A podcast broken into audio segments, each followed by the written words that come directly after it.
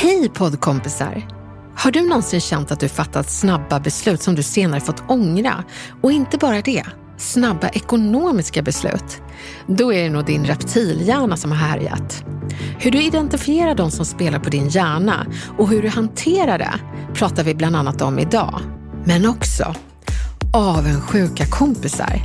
Ska man bara ligga lågt med sin kärlek, framgång i jobb och träning? Eller orkar man ens vara kompis med avundsjuka vänner? Kommunikationsknutarna är stora idag, men råden också många i din älskade retorikpodd Snacka snyggt, som jag, Elaine Eksvärd och producent Camilla Samek håller ställningen i. Välkommen! Det här är Snacka snyggt. I'm Sandra, and I'm just the professional your small business was looking for. But you didn't hire me because you didn't use LinkedIn jobs. LinkedIn has professionals you can't find anywhere else, including those who aren't actively looking for a new job but might be open to the perfect role, like me. In a given month, over 70% of LinkedIn users don't visit other leading job sites. So if you're not looking on LinkedIn, you'll miss out on great candidates like Sandra. Start hiring professionals like a professional. Post your free job on linkedin.com/achieve today. Hey, it's Ryan Reynolds, and I'm here with Keith, co star of my upcoming film, If, only in theaters, May 17th. Do you want to tell people the big news?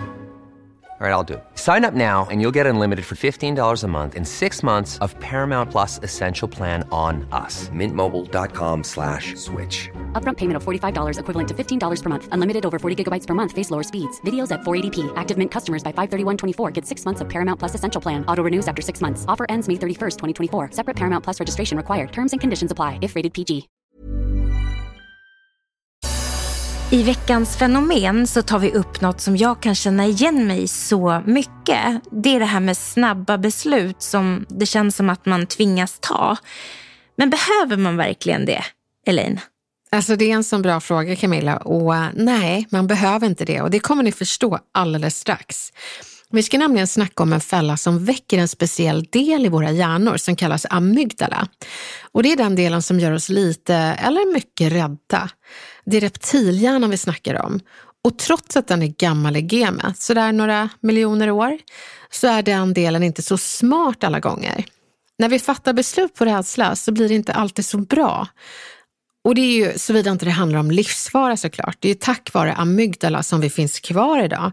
Annars hade vi trott att man kunnat bli tjenis med stora kattdjur och så hade vi varit utrotade sedan långt tillbaka. Men nu är det ju inte stora kattdjur som står runt hörnet utan de som vill att du ska tömma plånboken långt innan nästa lön är på gång. Och jag vet inte om du som resten av Sverige planerar att resa någonstans här i vinter. Du kanske sitter där lite drömst vid datorn och spanar destinationer och sen också hotell och plötsligt blir dina pupiller små och handsvetten börjar drypa från händerna. Drömmen gick till stress och lite rädsla och på något sätt så väckte hemsidan amygdala i din hjärna. Nu, min vän, så är du inte jättesmart. Så då kan det vara bra att backa från tangentbordet ett tag. Men vad var det som hände? Jag vet inte om du har tänkt på det, men vissa sidor när du kollar på ett hotell så kan du plötsligt få informationen om att 15 andra kollar på det där hotellet precis i samma sekund som du gör det. Herre jävlar, bäst jag kollar tillgängligheten på rummen kanske du tänker. Och just de rummen som min familj behöver illa kvickt trots att det är två månader kvar till jullovet. Du klickar in på rummet och dina farhågor besannades. Det är inte bara få rum av din sort kvar utan du får också veta att en person bokade det här rummet för fem minuter sedan. Fan, utbrister du och ropar på din partner att det är bråttom, vi måste boka nu. Och då kanske din partner säger som min partner säger, som för mig är att svära i Elaine-kyrkan. Lyssna på den här djävulska formuleringen. Det är ingen brådska. alltså jag hatar den meningen Camilla. Ja, den kan vara jobbig ibland. Ja, jag tror att faktiskt att jag får utslag av den. Det börjar klia lite i nacken och rycker i ögonbrynen eller i ögat sådär. Men det är ju när den här meningen från helvetet sägs som resten av hjärnan stängs av och nu är amygdala envåldshärskare bakom ditt pannben. Nu springer du till plånboken och gör det enda rätta. Du bokar något som tyvärr kommer res ut veckorna innan ni åker. Om det inte vore för amygdalajäveln. Känner du igen dig? Ja, men du är verkligen inte ensam. Det här fenomenet kallas knapphetsprincipen, men jag gillar att kalla den snabba på-principen. Många reklammakare, butiksbeträden och andra lyckas styra våra handlingar varje dag baserat på denna reptilhjärna som väcks till liv. De skrämmer oss i önskad riktning. Du känner säkert igen det när du handlar kläder. Då är det ofta så. Och då kan dialogen gå så här. Vi har bara den här skjortan kvar i din storlek. Jaha, säger du. Kan jag lägga undan den en dag? Tyvärr, den här skjortan har gått så bra. Jaha, men till eftermiddag är den väl kvar i alla fall, eller? Det kan jag tyvärr inte lova. Vad händer då? Du står där i butiken med en snygg skjorta framför dig och du får en bild av att någon annan köper din skjorta. Expediten har planterat den bilden, gjort dig rädd för att någon annan ska köpa den och därmed gett dig den där extra knuffen för att få dig att attackera plånboken och också skjortan. Psykologin bakom den principen är inte bara skrämseltaktik utan principen om just knapphet. Principen om knapphet, alltså att det finns få varor kvar, det triggar igång reflexen om att föremålet förmodligen har ett större värde och därmed ett ha-begär i oss.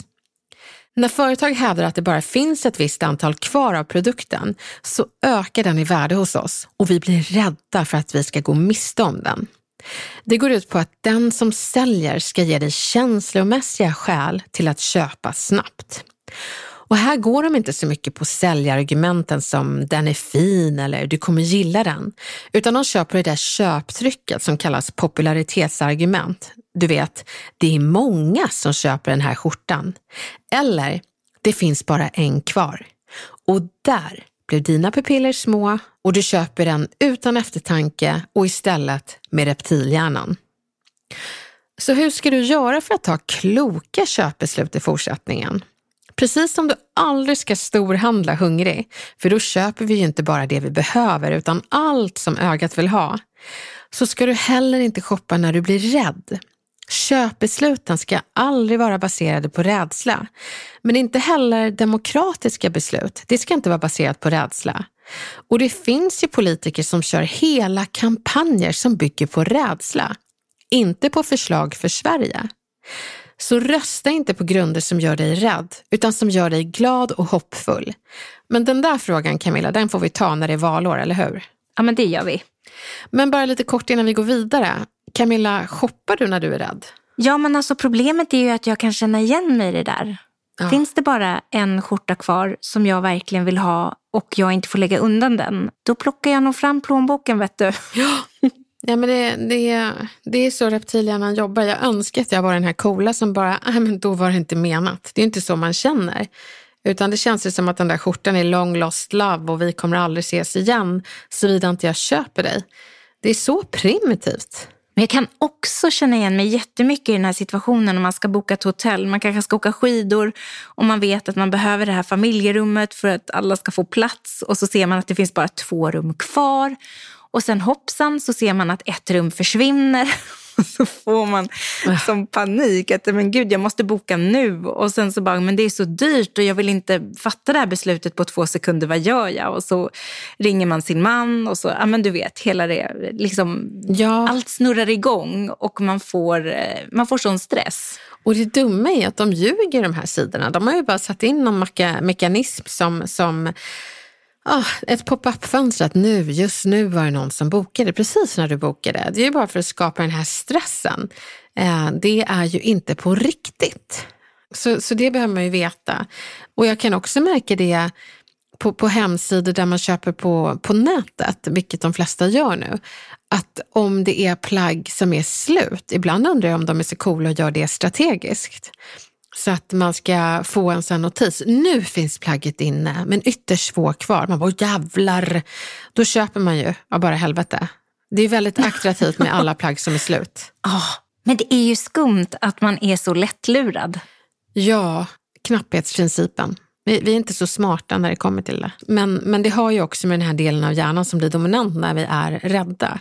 Men det fina Camilla, det är ju att jag har tips för hur man ska hantera rädslan och amygdala i de här knepiga situationerna. När butiksbeträdet säger tyvärr, vi har bara det här kvar, då backar du och så säger du, jag är inte rädd för dig. Nej, men, eh, skämt åsido så handlar det mer om att inte fatta beslutet när butiksbiträdet stressar dig. Så köp dig lite tid och säg, vet du, jag ska tänka lite på saken. Och så låter du liksom pupillerna bli stora igen, handsvetten försvinna, pulsen sjunka och då kommer logiken sippra upp igen och eh, du kan fatta ett mer eh, klokt köpbeslut om du vill köpa. Du kanske hittar en ännu snyggare skjorta när du faktiskt funderade istället för att stressa fram ett köp. Det finns andra tillfällen då reptilhjärnan styr ditt handlande. Och handlande, då snackar vi också storhandla mat. Gör inte det på tom mage, för då köper du allting som ögat vill ha. Utan ta ett äpple eller en banan eller kanske en macka innan du handlar och du kommer handla det du behöver, inte allt du vill ha. Samma sak när vi sitter och känner att vi är lite förbannade och har fått ett kanske otrevligt mejl av, säg en kollega. Skriv då allting du vill skriva och allt du känner i ett Word-dokument, men skicka inte det, utan radera det när du har fått allting ur dig. Sen skriver du det retoriska snacka snyggt-mejlet. Så backa alltid från tangentbordet när pulsen slår och du känner dig förbannad. Du ska icke prata eller skriva när du är i affekt. Och när det kommer till den där vinterresan, kom ihåg det att det är inte folk som sitter och bokar samtidigt som du, utan hemsidorna ljuger. Ha lite is i magen istället för att ha turbo i fingertopparna på tangentbordet. Jag känner ju själv att när jag ger tipsen att jag blir lite stressad. Min reptilhjärna väcks av att säga ta det lugnt, för man känner ju hur stressad man blir i de där situationerna. Det är liksom, det är en sån stark del av hjärnan. Men we shall overcome. Men halva grejen är ju bara att veta om att man faktiskt funkar så. Exakt. Då ger du liksom en genväg åt logiken där reptilhjärnan härjar. Att du liksom är i allt det här svettiga, stressade och allting och bara i den sekunden tänker, nej men nu jobbar amygdala.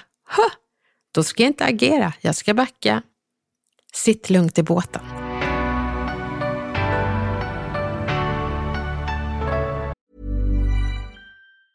When you're ready to pop the question, the last thing you want to do is second guess the ring. At BlueNile.com you can design a one-of-a-kind ring with the ease and convenience of shopping online. Choose your diamond and setting. When you find the one, you'll get it delivered right to your door. Go to Bluenile.com and use promo code LISTEN to get $50 off your purchase of $500 or more. That's code LISTEN at Bluenile.com for $50 off your purchase. Bluenile.com code LISTEN. Many of us have those stubborn pounds that seem impossible to lose, no matter how good we eat or how hard we work out. My solution is PlushCare PlushCare is a leading telehealth provider with doctors who are there for you day and night to partner with you in your weight loss journey. They can prescribe FDA-approved weight loss medications like Wagovi and Zepbound for those who qualify. Plus, they accept most insurance plans. To get started, visit plushcare.com slash weight loss. That's plushcare.com slash weight loss. Nu ska vi kasta oss in i en inskickad kommunikationsutmaning. Vi har nämligen fått ett mejl till Snacka snyggt ifrån Emma som skriver så här. Hej! Tack för en bra podd. Lyssnade precis på er och ni efterfrågade lyssnarnas utmaningar. En av mina största kommunikationsutmaningar är att göra åtskillnad på sak och person. Kanske främst när jag mottar information. Jag kan känna mig påhoppad fast det säkert inte var meningen. Hur kan jag förbättra den sidan av kommunikationen? Ni pratade också om att vara snäll versus rak i feedback och jag tänker att det ligger mycket där. Att också vara snäll mot person och rak mot sak. Hur gör man det snyggt? Tack, Emma. Men gud, tack Emma för att du delar med dig. Det här är ju verkligen en utmaning som så många kan känna igen sig. Och det här är ju någonting du och jag pratar om Camilla, eller hur? Ja. Hur man ska liksom ta och ge feedback, eller hur? Ja, och vi har ju pratat om att du vill bli snällare och jag vill bli rakare och det är ju någonting vi jobbar med. Ja, nej men verkligen. Och poängen är ju att folk är olika. Och jag tänker det att det viktiga i det här, det är att du lär dig särskilja på saklig feedback och personliga påhopp. Säger någon att du var dålig, då har inte du dålig självkänsla utan då har personen dålig feedback-retorik. Säger någon däremot att det finns förbättringspotential i jobbet som du gjorde förra veckan och, och den informationen gör dig helt nedslagen, då kan det luta mot dålig självkänsla. Men det kan ju också vara hur personen framförde feedbacken. Var det på mail, sms eller kanske Instagram? Eller så är det kanske fredag eftermiddag och ni ska precis gå hem. Den tajmingen är ju inte jätteskön att ta med sig den där jobbiga feedbacken till fredagsmyset. Du kan inte ansvara för hur andra ger dig feedback, men du kan ansvara för din egen självkänsla. Det är viktigt att du kan se varje konstruktivt feedbacktillfälle som en chans att utvecklas, istället för att se det som en dålig värdering av din person. En som har bra självkänsla kan ta ett nej i jobbsök och den personen brukar också söka upp arbetsgivaren och fråga vad var det det föll på? Vad kan jag göra bättre framöver?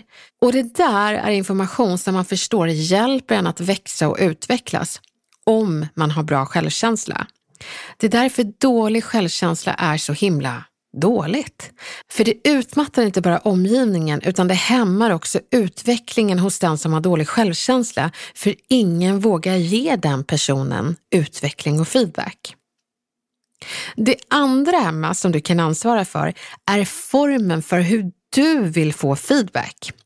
Mina kollegor till exempel, de har tagit det ansvaret gentemot mig och sagt att jag absolut inte får skriva feedback på sms, mail eller slack. Och det är något jag tyckt varit tidseffektivt, men det har också förstört mina kollegors dagar. Så tack vare deras feedback så gör inte jag så längre. Jag tar det muntligt. Så kort och gott, Emma, jobba på din självkänsla och kommunicera hur du vill få feedback när du känner att det landar fel. Lycka till nu och tack för en så himla modig fråga. Det är inte alla som vågar erkänna att jag kanske har dålig självkänsla. Stor beundran till dig. Vad fan säger man? Ja men visst, vad fan säger man? Ja, oh, gud. Vad fan säger man? Ska du dra en lapp då, Elin? Det ska jag verkligen göra. Nu ska vi prassla här. Okej. Hej Snacka snyggt! Är trogen följare här och av er podd. Så först vill jag säga tack för bra tips och härlig inspiration. Hurra Camilla! Hurra! Det var roligt. Tack snälla. Vi älskar komplimanger. Jag har ett dilemma som jag funderade på om ni skulle kunna ta upp i er podd, nämligen avundsjuka. Vad säger man till personer när man tydligt kan genomskåda att det egentligen är avundsjuka som ligger bakom en kommentar? Det jag pratar om är framgång i karriär och det kan komma både från personer som endast är professionella relationer men också från vänner. Och det liksom smyger sig in mellan raderna. Kanske är det typiskt för avundsjuka. Hade varit toppen att få lite tips på bra bemötande i sådana situationer. Tack på förhand. Åh. Gud, vilken bra fråga. Alltså jag är så nyfiken på vad du ska svara. Är det det? Ja, men här kommer det. För här tänker jag att man så långt det går ska undvika att berätta vad personen menar eller tänker, utan istället berätta hur du känner. Så även om du misstänker att personen är avundsjuk och du kanske till och med vet det, så ska du inte säga det. Utan du kan rakt av kopiera meningen som jag kommer ge dig här. Du, jag skulle så gärna vilja ta upp en sak som jag har tänkt på och det är att när jag är med om roliga saker i jobbet så tvekar jag på att berätta det för dig för jag vet faktiskt inte om du kommer vara glad för min skull. Och jag kan förstå att har man en jobbig period själv så kan vissa saker vara jobbiga att höra. Och så kan det ju vara för precis alla. Så jag tänkte bara fråga hur du tänker och om du vill att jag ligger lågt med mitt karriärsnack. Vad säger du om den Camilla? Jag har ju min stora kommunikationsutmaning att vara snäll. Var den snäll? Jo, men jag gillar den. För att den, eh, dels så har man ju funderat. Man skulle vilja ta upp en sak. Eh, och dels så avslutar du ju med att men jag tänker bara om du vill att jag ligger lågt. Det vill säga man lägger det på sig själv och inte på sin vän jag vet inte om det är så stor skillnad om det är en vän eller om det är en, en bra kollega som man brukar prata om sånt här med. Men jag kan också tänka att det skulle vara bra att ha ett kortare svar på tal när det väl händer. Så att man inte behöver ta det här snacket varje gång man råkar ut för det. Så bra synpunkter och jag håller med dig. Så den här meningen är mer till en vän som man kanske kan snacka lite djupare med. Hur mår du och så vidare. Och där kan man ju önska lite mer reaktioner eftersom man känner personen och hur den brukar reagera annars. Och är det mer professionellt så, så kan man ju lite istället spegla hur personen ser ut. Det kanske kan vara att den suckar eller tittar bort. Och man får inte glömma bort att vi är omedvetna experter på icke-verbal kommunikation. Då kan man bara säga det, gud pratar jag för mycket om karriärsnack eller? Och inte säga det nedlåtande utan bara speglande. Så den meningen kan du ha när du känner, gud vad fan säger man när de himlar med ögonen och sådär. Inget mer än så. Man säger det med en axelryckning. Eh, då kanske personen säger nej, nej, jag bara kom på att jag har kramp i långtån. I långtån? Ja, långtån Vilken är det? Ja, jag vet inte. Jag tror det är den närmast stortån. det kan ju vara alla möjliga skäl till att de reagerar så, men jag tycker man ska plocka upp reaktionen och inte säga nu ser du avundsjuk ut, utan attackera inte, utan kör mer, skyll på dig själv-metoden och fråga. Du pratar jag för mycket? Det, det behöver bara vara en axelryckning och inte mer. Men det är naturligt att reagera på icke-verbala eh, reaktioner som himlar med ögonen eller suckar och, eller att de liksom inte ställer några följdfrågor. Man kanske säger det här gick skitbra så kanske personen säger ja, ah, kul för dig. I alla fall min hund har kramp i tassen. Och då, då blir man så här, okej, okay, pratar jag för mycket karriär? Så det behöver inte bara vara det icke-verbala de uttrycker utan att de inte ställer några följdfrågor på det uppenbart roliga som du nu berättar. Och då kan du faktiskt fråga, pratar jag för mycket? Men jag kan ju känna igen mig jättemycket i det här när eh, konflikträdslan kommer upp.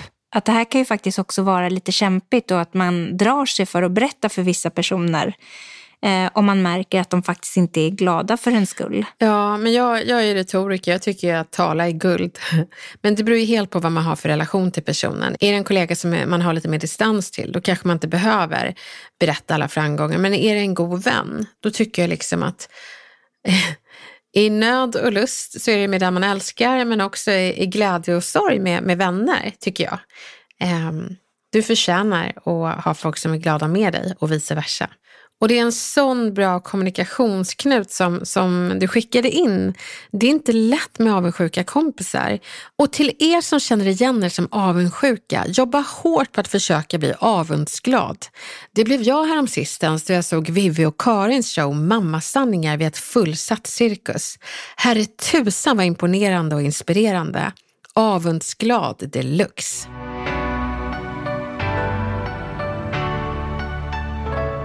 Tack snälla för att ni så aktivt skickar in era utmaningar och ger Snacka snyggt förtroendet att vara er retorikexpert i örat. Vi är så glada för det. Och jag hoppas att ni går mot en mer ekonomisk höst och vinter med köpbeslut som är genomtänkta istället för genomsyrade av rädsla. Och så hoppas jag att ni kan hantera den där avundsjuka kompisen och kollegan men också våga ta ansvar och berätta för folk där ute hur du vill ha feedback. Allt är inte dålig självkänsla, utan ibland är det dålig kommunikation som kan bli bättre. Mycket bättre. Med oss blir det bäst. Vi hörs snart igen.